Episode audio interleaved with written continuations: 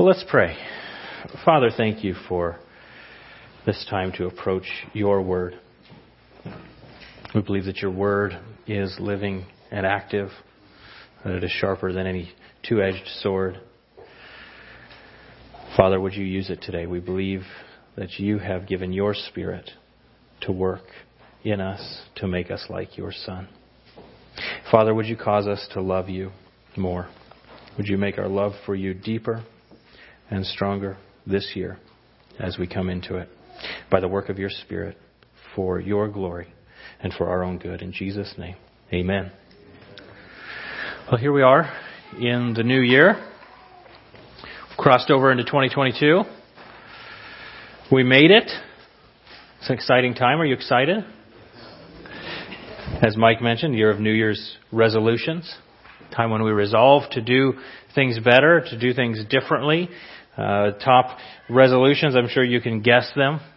Among them, to exercise more, to lose weight, to get organized this year, want to learn a new skill, a new hobby, you want to save a little more money. I knew a guy who who was who was really ready to commit one year. This was the year that he was going to lose weight. Things were going to be different. And so he got serious about it and he did what anyone does when they get serious. He made a spreadsheet.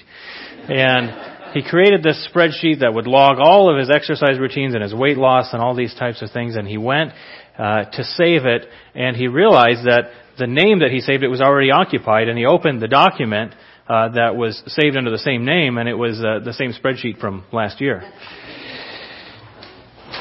Well, that did give him a lot of confidence in his new resolution. What is it that you have resolved this year? Do you do that? Is it to exercise more? Maybe to lose weight? Maybe this is the year that you'll put an end to all your procrastinating once and for all. Maybe it will be that. Uh, maybe your goal is to finish an entire Chipotle burrito. I don't know what you have in store. There's all kinds of resolutions we can make. They go on and on and on. But I wonder if you were to make a resolution, if you were to resolve something between you and God that you think would enhance your relationship with Him, where would you start? Would it be to add something to your life? Maybe the commitment would be to attend church more often. Maybe to read through the Bible in a year, this year. Maybe it would be to pray every day. Uh, maybe it would be a resolution of subtraction. Maybe it would be to stop cussing. Or not to gossip. But what would your resolution be that you believe would enhance your relationship with God? Well, the reality is that the central resolve of the Christian is not to do something more. Uh, that's what we mistakenly believe often. Rather, we're simply called to one central thing. To love God. That's what Paul pulls the Galatians back to in Galatians chapter 5. The church in Galatia is one that has turned from their love of God into works that they think will cause them to be able to please God. But Paul calls them back to love because the love of God is, is not about what they're doing, but it's about what God has already done. And that should be no surprise to us or to them. After all, the Shema, that, that central prayer of the Hebrew people, the people of Israel, the one that they're to meditate on, the one that they're to take to their children, that they're to hang on the frontlets of their eyes and on their doorposts, is to love the Lord with all that they are. To love God. And when Jesus is asked by the works first oriented religious leaders of the first century, Jesus pushes them to the same place. They say, Teacher, which is the greatest commandment in the law? And he said to him, You shall love the Lord your God with all your heart, and with all your soul, and with all your mind. This is the great and first commandment. The first order of business for the people of God is to love God with all that they are. That's what God expects. And so the big idea from our text today is central to that. It's simply this, that loving God is the chief work of God's people. Loving God is the chief work of God's people. And Paul captures that idea here in Galatians chapter 5. If you have a Bible with you, open to Galatians chapter 5. Today we'll be beginning in verse 2 and we'll run through verse 12. It's Galatians chapter 5, verses 2 through 12.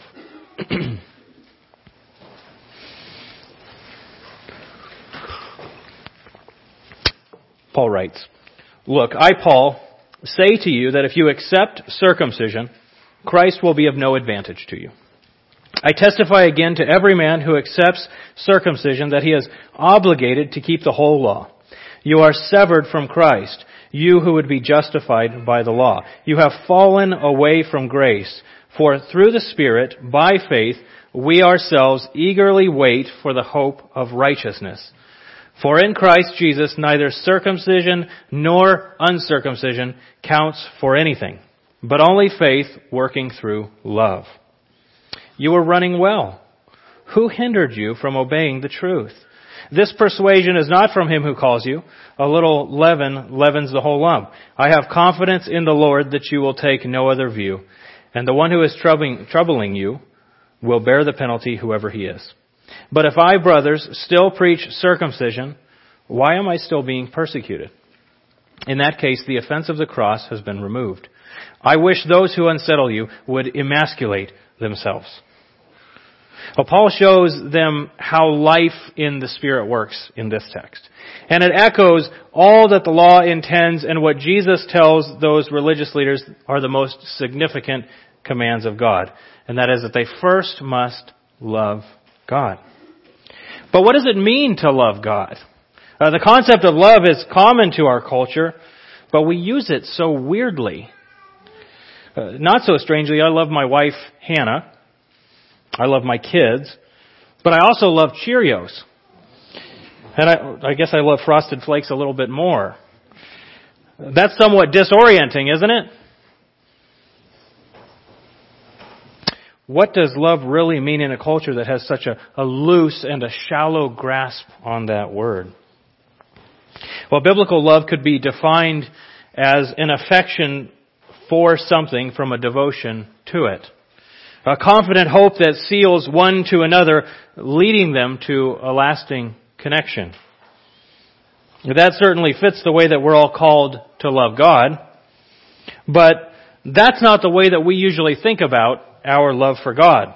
Uh, we often want to define it by something that I'm doing, by those resolutions that we make. Love is sacrificial after all. It must be bound up in my doing. So I say, look at, I, I do this, so I must love God. But that's not the answer that Paul gives. Paul shows us that love for God is defined by at least three things in our text. If you have an outline on the back of your bulletin, turn to it now and follow along as we work through the text. Love is defined by at least three things in our text. Number one, loving God is faith. Loving God is faith. Boy, faith is another misunderstood object in our culture. Uh, it can be thought to mean a passively uh, considered thing that is true. Maybe I see the baby crawling on the couch and I think, well, that seems abnormal. It can be uh, an acknowledgement of, of reality, that I know that what goes up must come down. So maybe I ought to head over to the couch just in case. Or it can be to understand something deeply. Sometimes we think that's faith. It's, it's a grasp of the empirical facts of the law of gravity. Maybe even with a list of supporting proofs of why the baby is going to fall off the couch. And maturity and faith then is thought to be the understanding of the depths of the complexity of the thing that we have faith in. It's a movement through that progression. Maybe it looks like increased knowledge about what it means to love God.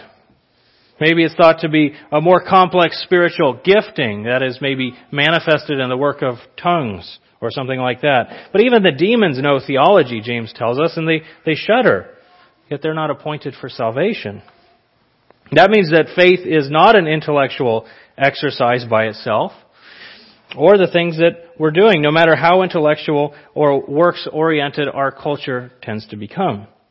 and how far away we move from the spiritual. Faith really is a move toward the action of belief, which is really active rest. That's what faith comes down to. It's a devoted love. Look at what Paul tells the Galatians as they move on and away from the active rest of faith. He says, look, I, Paul, say to you that if you accept circumcision, Christ will be of no advantage to you. I testify again to every man who accepts circumcision that he is obligated to keep the whole law. You're severed from Christ, you who would be justified by the law. You've fallen away from grace, for through the Spirit, by faith, we ourselves eagerly wait for the hope of righteousness. For in Christ neither circumcision nor uncircumcision counts for anything, but only faith working through love. See, by accepting works for righteousness, as the Galatians were doing, you're rejecting something else inherently. The Galatians are choosing to put on something else to supplement their faith. But in doing so, they're actually rejecting faith, says Paul.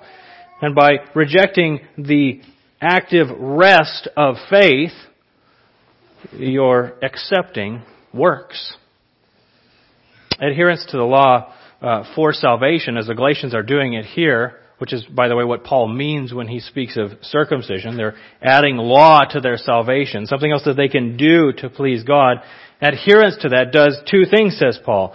He says it makes Christ of no value to you, and it makes you subject to the totality of the law. In short, once I begin on a pathway down the law, I can't stop. I have to fulfill all of it. I become the Christ of my world. I take on the indignity of all sin. I bear the weight that is weighing down on all of creation in sin. Can you bear that weight, Christian?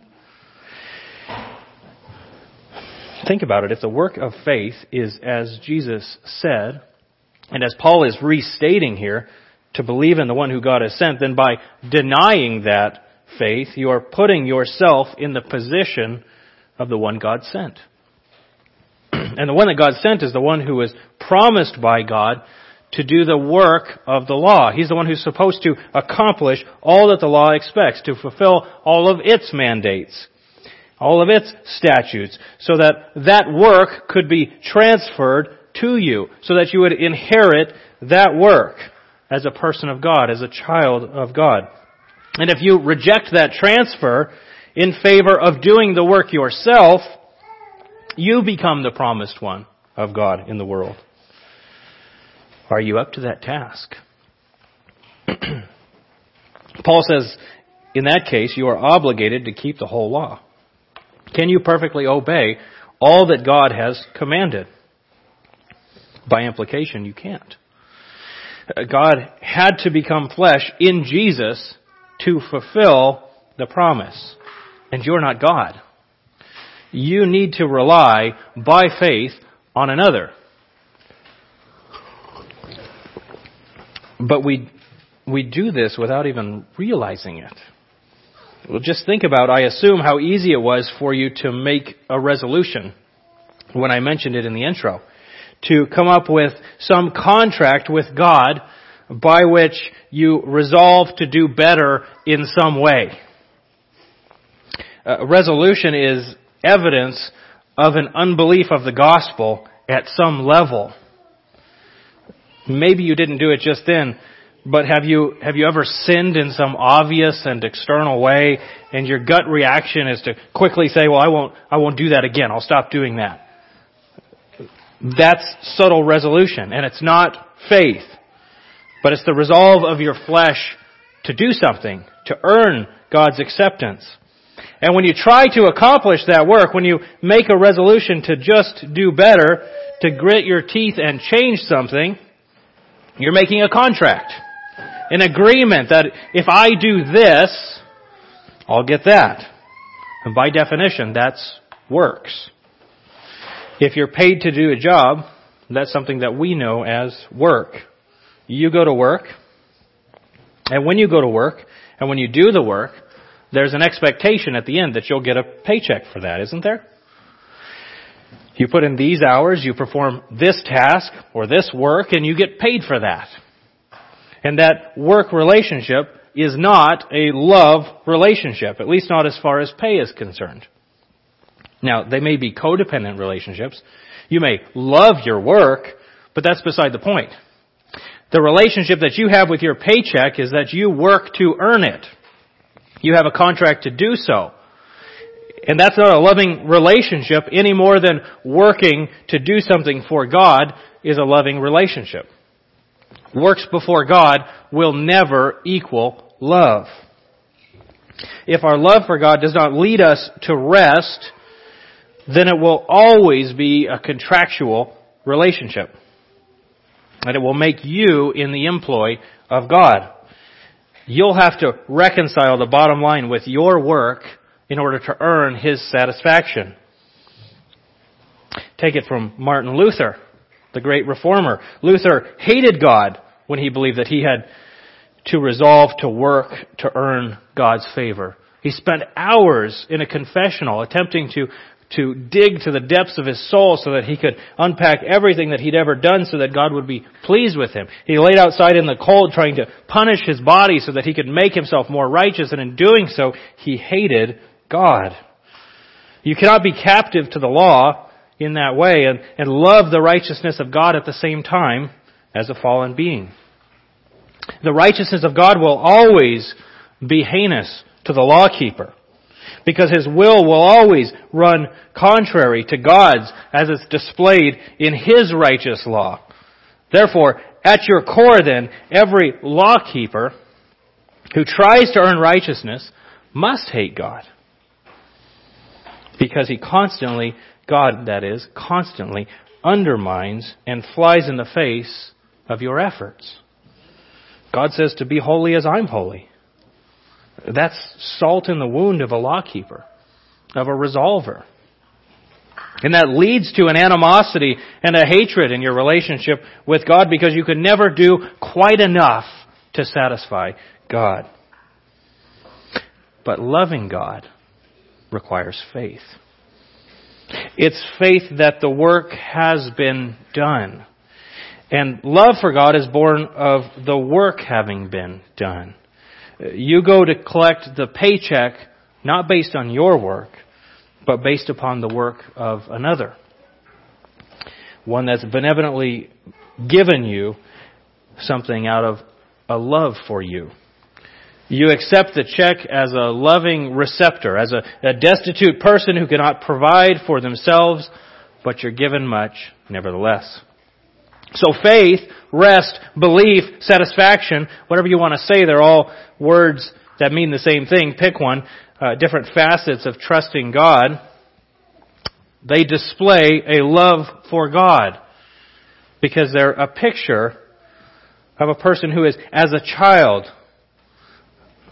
a person who rests in the arms of God. Just as a child who believes in their parents, who rests in their arms and believes in their care and is satisfied in their provision. You know, when I was a child, I, I trusted my parents with everything that I was. I didn't wake up in the morning and wonder, how was I going to eat that day? And after school, I wasn't worried that I'd have to, that I'd have no home to go back to.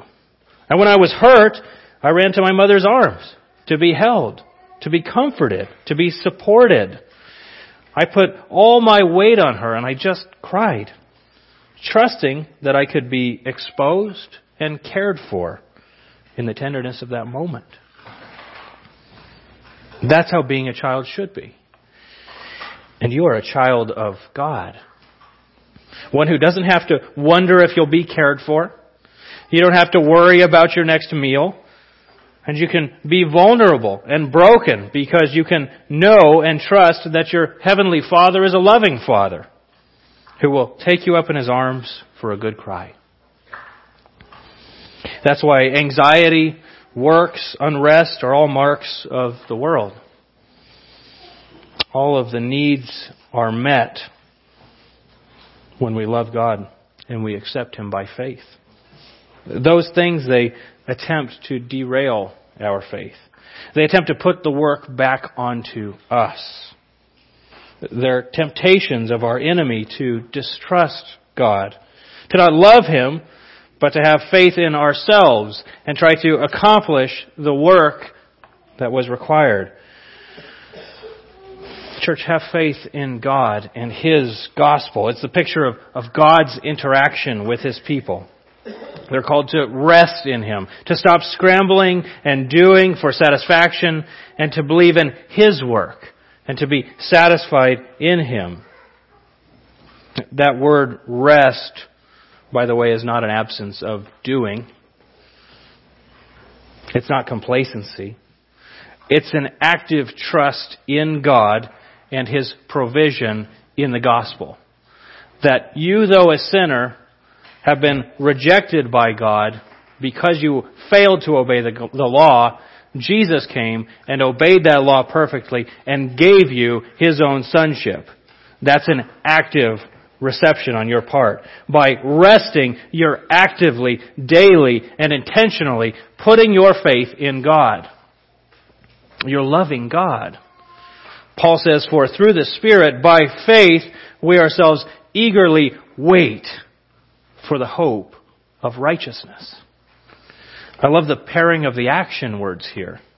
Instead of working, instead of trusting in circumcision, which is what Galatia is doing, it's code for the law, by faith, Paul is calling them to wait.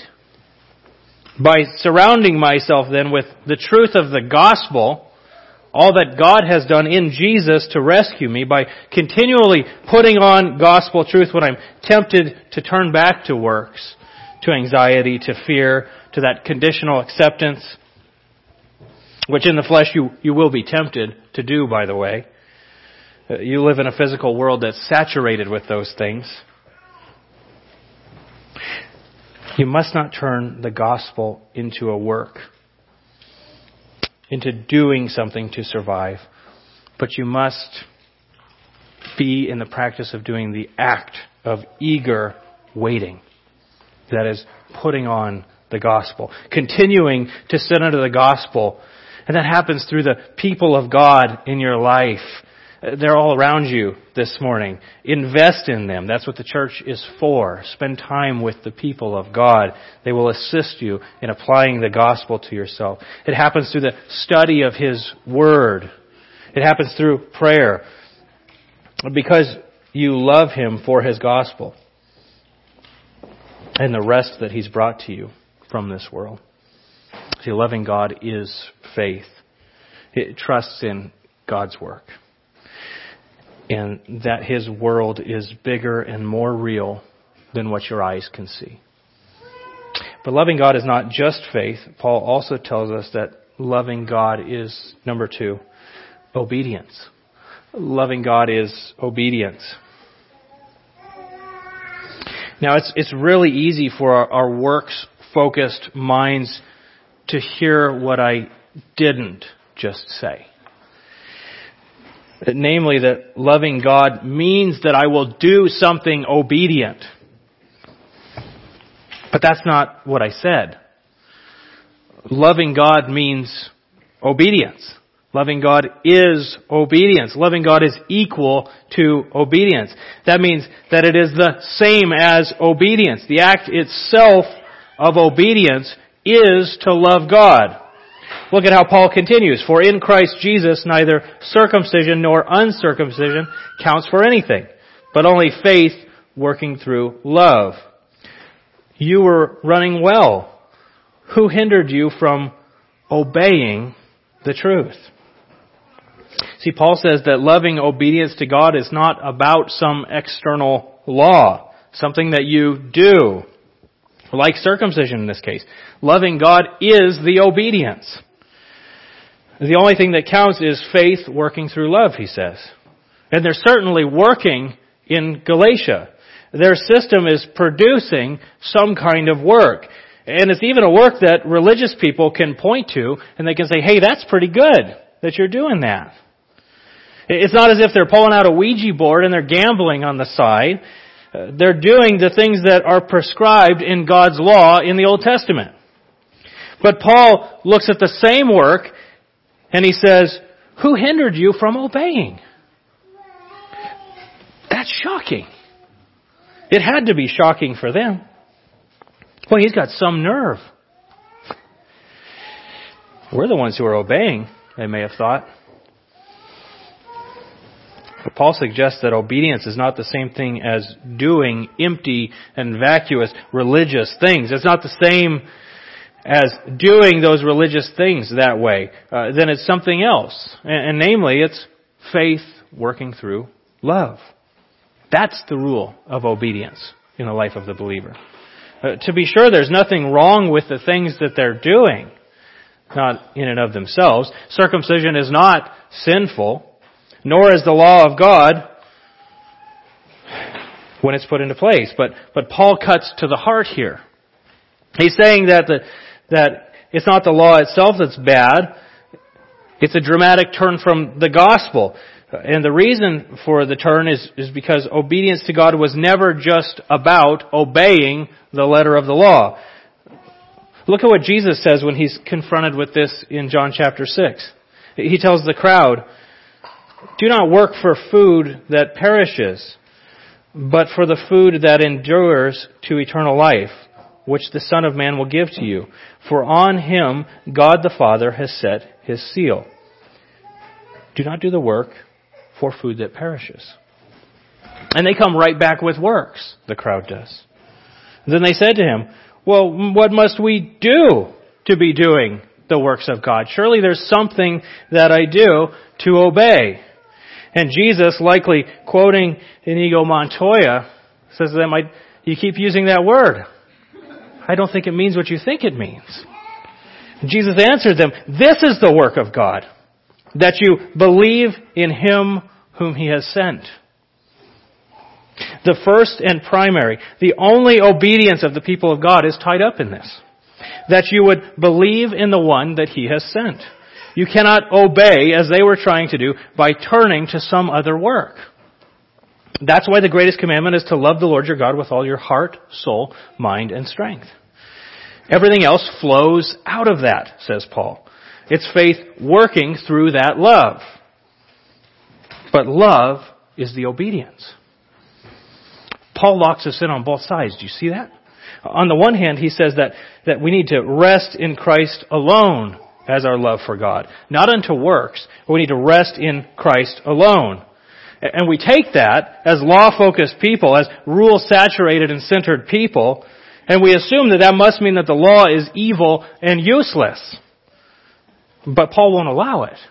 He says that obedience is loving God, and then work comes out of that. It's a call not to get the cart before the horse. It's overcoming anxiety by loving God, not by force. It's Bible study because you love God, not because you think that Bible study will make you acceptable to Him. Do you see that? It's not that works don't matter. It's simply that work must flow through the current of love for God. See, so many of our works go against the current. We're swimming upstream. We're trying to do something that's foreign to us. We're gritting our teeth and we're pushing just a little bit harder. And Paul says that if you're gritting your teeth and you're, you're doing works, then you're doing them wrong. Works are natural for the man who is loving God. There's obviously many foods that I love, but one that I hate is lasagna. When I was a child, my mom owned an Italian restaurant. Her specialty was lasagna. And I ate lasagna about three times a week, minimum. Uh, you'd open the cupboards and lasagna would fall out. It would be under my pillow. It was, it was everywhere. You couldn't get away from lasagna. And God gave me a wonderful wife in Hannah. And there's so many things about Hannah that are incredible. You've met her, you know. But one thing about Hannah well, her favorite food is lasagna. the food that I just happen to hate. And it's true what they say, distance makes the heart grow fonder. Because her, her love for lasagna has not gone away. And every year on her birthday, I make her a lasagna. And this year, I made her two for double points. But I don't work in the kitchen, begrudgingly making her that lasagna, muttering under my breath the whole time about how much I hate lasagna. I make it with joy because I love Hannah. I don't make it because I think it will earn me Hannah's love. I make it because she enjoys it and I love to please her. See, if your works are out of a begrudged effort, they're not born out of love. They're out of duty. If you're white knuckling your Bible study and your prayer, the answer is not to get a longer whip, to beat yourself into shape. The answer is that you have a love problem. You do not do them because you do not love God properly. Love is obedience. Love is not a discipline to study your Bible. It just so happens that the disciplines flow out of that love. But no matter how hard you try, you cannot make yourself love God more through the spiritual disciplines alone. The problem is that it's unnatural for man to love God. And that's why verse 5 tells us that through the Spirit we have a faith that is intention, eagerly waiting for the hope of righteousness. It's, it's eager or striving and longing for the redemption that is said to be ours. It's empowered by the Spirit to give you faith against all that your eyes see, against a fallen nature that doesn't see that immediate fruit in prayer and in Bible study. Not an eagerness that goes out and, and does something so that I can earn God's affection, but an eagerness for the gospel truth in our lives. A, a continual eagerness to sit in the current of the gospel message because that is the chosen current, that mechanism that God has appointed to feed your soul to spiritually empower you. See, then and only then, after you're in the current of gospel truth, will you do works. The gospel is not the message of, of go and do works because, it's the message that God has redeemed you so that you might love Him. And then, in loving Him, your life will produce those works. Intuitively, parent, you know this to be true. Obedience in children is not having them obey the letter of your law. They don't love you in that way. Obedience in children is having their hearts fixed upon your voice, knowing that by listening to you, that will be the best outcome for their life. See, parenting goes awry when we parent out of the law that way.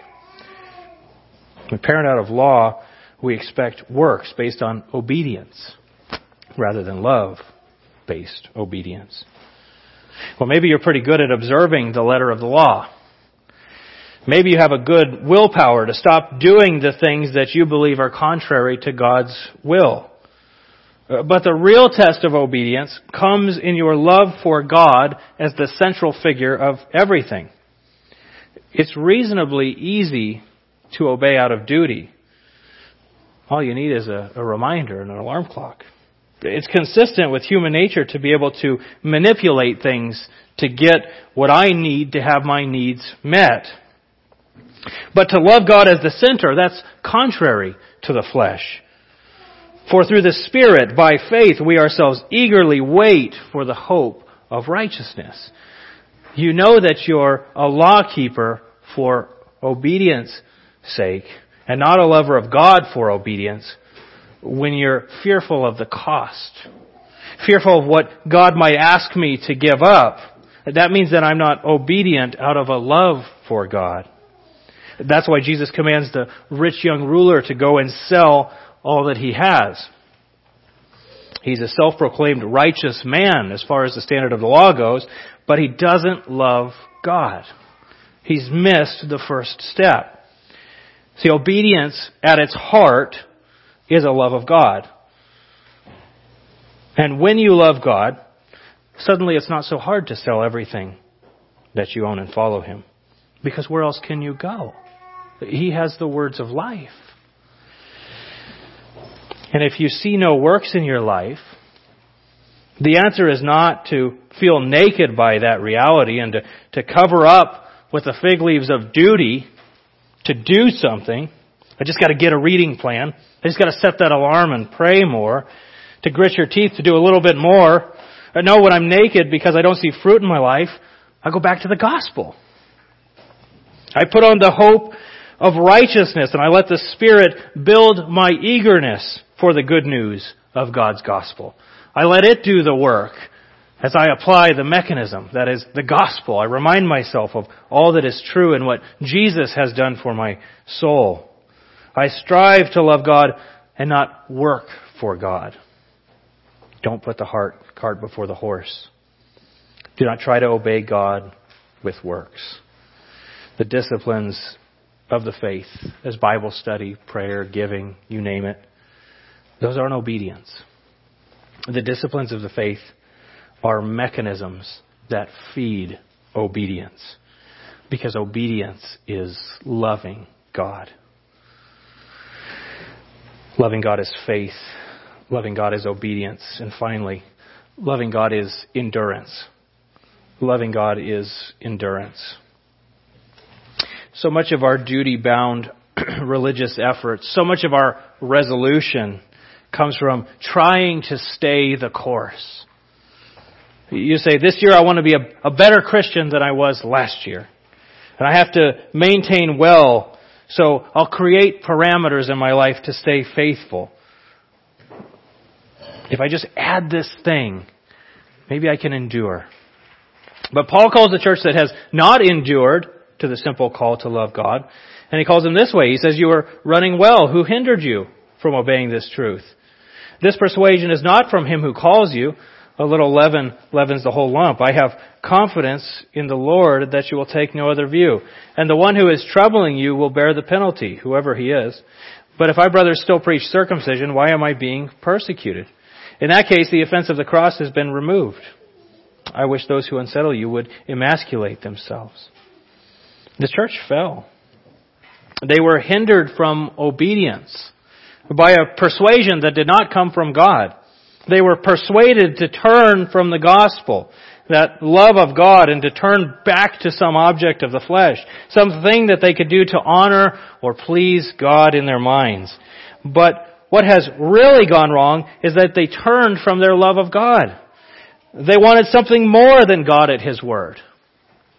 They wanted circumcision, something external, something by which they could validate their relationship with Him. But Paul says that they must come back to that first love. They must come back to loving God for God. We think that we just need to do something to stay committed to God. But Paul says you don't move from the gospel. You continue in obedience, and that means continuing in the gospel as the continual source of love for God in your life. Continue to understand the promises of the gospel and how they come to bear and pierce the darkness in your life. Works don't replace that. Endurance is tied up in the Spirit applying the truth of the gospel into the recesses of your soul. Stay true to the faithful word that you've been given. Don't move from grace. Those are the commands of Paul. We hear a word like endurance in our faith and we, we gravitate to something that will make us stay committed. Some kind of resolution. We hear endurance and we think, I gotta grow up. I gotta do something more.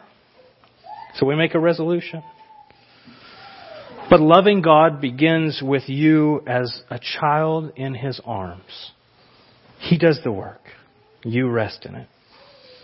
And you, you don't grow up and out of your childlike dependence on Him and His gospel that saves you. You keep climbing back up into His lap and clinging to Him. You love God and you stay fixed upon what He said. You hold on to the promises of God. A note to you men, if you don't know what that means, we're beginning a study on the promises of God here coming up in the next couple of weeks. I encourage you Wednesday mornings to be a part of that. It's a great way to apply this to your life. Come talk to me if you're interested. This is a call to cling to the promises and then to put to death anything that compromises that. Paul's language is strong. Stay vigilant for the gospel, Paul says. He says a little leaven leavens the whole lump. Do you know what leaven is? It's an agent that causes dough to rise. It doesn't take much, but it spreads through the whole dough. It ferments and gives volume to it.